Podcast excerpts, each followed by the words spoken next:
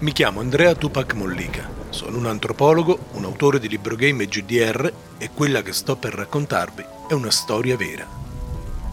Gli anni che vanno dai primi 2000 fino al 2010 mi sono scivolati via come sabbia tra le dita, come se avessi messo il fast forward.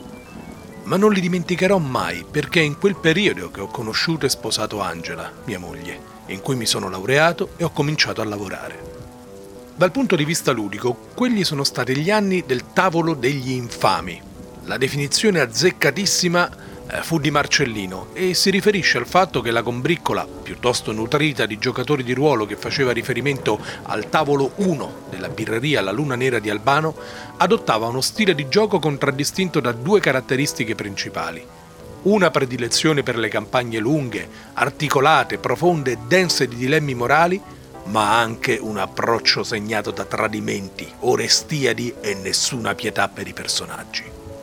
Una vera e propria forgia di ruoli e infatti le storie che abbiamo raccontato e giocato in quegli anni ancora oggi sono parte del nostro epos ludico.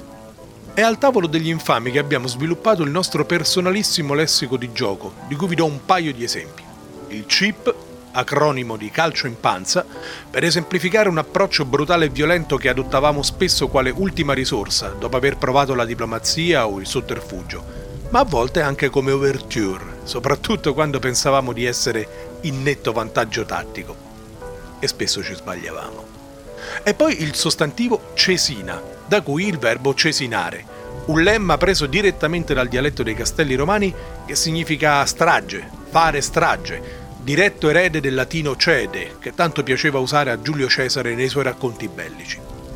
Al tavolo degli infami giocavamo soprattutto World of Darkness, anche perché avevamo un narratore bravissimo che si chiama Marco, con una conoscenza enciclopedica dei vari regolamenti White Wolf, tanto che ancora oggi lo soprannominiamo l'uomo regola. E proprio grazie a Marco potemmo permetterci di giocare i crossover, cioè campagne in cui ciascuno di noi interpretava un diverso personaggio del mondo di Tenebra, vampiri, maghi, licantropi e via dicendo. Ma non solo, abbiamo anche lungamente giocato con i personaggi minori del Year of the Alley, e quindi ghoul, kinfolk, stregoni e veggenti. Abbiamo giocato con le conversioni e gli adattamenti che trovavamo in internet, come ad esempio quello per gli Highlander, e poi abbiamo moddato il sistema in mille mila modi diversi per giocare sia in setting che tiravamo fuori da film, romanzi, serie tv, sia in ambientazioni di nostra invenzione, alcune delle quali davvero memorabili e altre, va detto, ben oltre i cancelli del delirio. Sono talmente tante le cose esilaranti e appassionanti accadute al tavolo degli infami che ci vorrebbe un podcast a parte per raccontarle tutte. Mi limito a un paio di storie particolarmente divertenti. Quella volta che il nostro changeling Eshu ottenne un bastone magico che gli consentiva di aprire portali per viaggiare fra i mondi, ma che lui cominciò a usare per aprire portali sotto i piedi dei nemici in combattimento e liberarsene. La punizione in cui incorse per tanta rozza prosaicità condusse alla prima scena del cappotto, cioè l'abbandono del tavolo di gioco tra insulti e bestemmie e anche della birreria. E poi quella volta in cui un nostro prode guerriero, sin troppo coraggioso, dichiarò di saltar giù dalle mura per affrontare il nemico in campo aperto. Non gli venne concessa la Rule of Cool e dovette subire i danni da caduta. Sfracellò in terra prima ancora di aver menato un solo colpo. Un'altra ancora, un'ultima. Un vampiro super min-maxato per il combattimento che in un turno si trovò ad avere ancora un'azione a disposizione dopo aver massacrato tutti i nemici. Piuttosto che sprecarla, la usò per sputare un getto d'acido in faccia a uno dei suoi compagni. Adesso capite perché si chiamava il tavolo degli infami.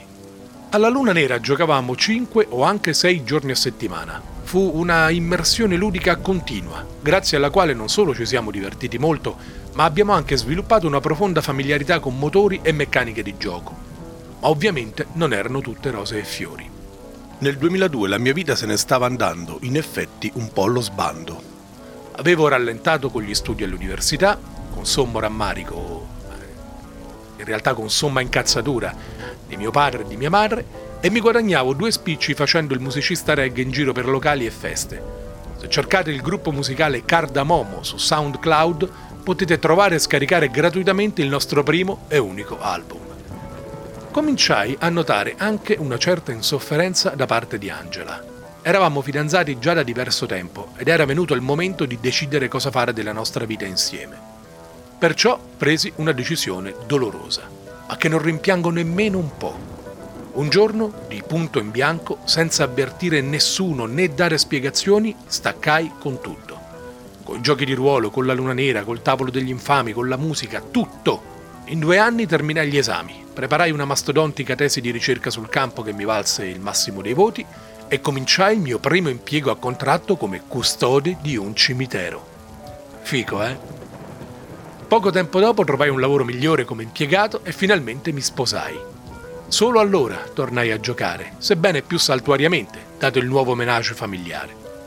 Credevo di essermi piazzato su stabili binari. La famiglia prima di tutto, poi il lavoro e un po' di gioco al quale non avevo assolutamente intenzione di rinunciare. Ma mi sbagliavo. Stavo per coronare il mio più grande sogno sin da quando misi le mani su quei primi due numeri di Lupo Solitario. Un sogno che mi ero rassegnato a tenere nel cassetto, ma che dal cassetto è uscito di prepotenza. Di questo, però, se vi va di seguirmi, ne parleremo nella prossima puntata.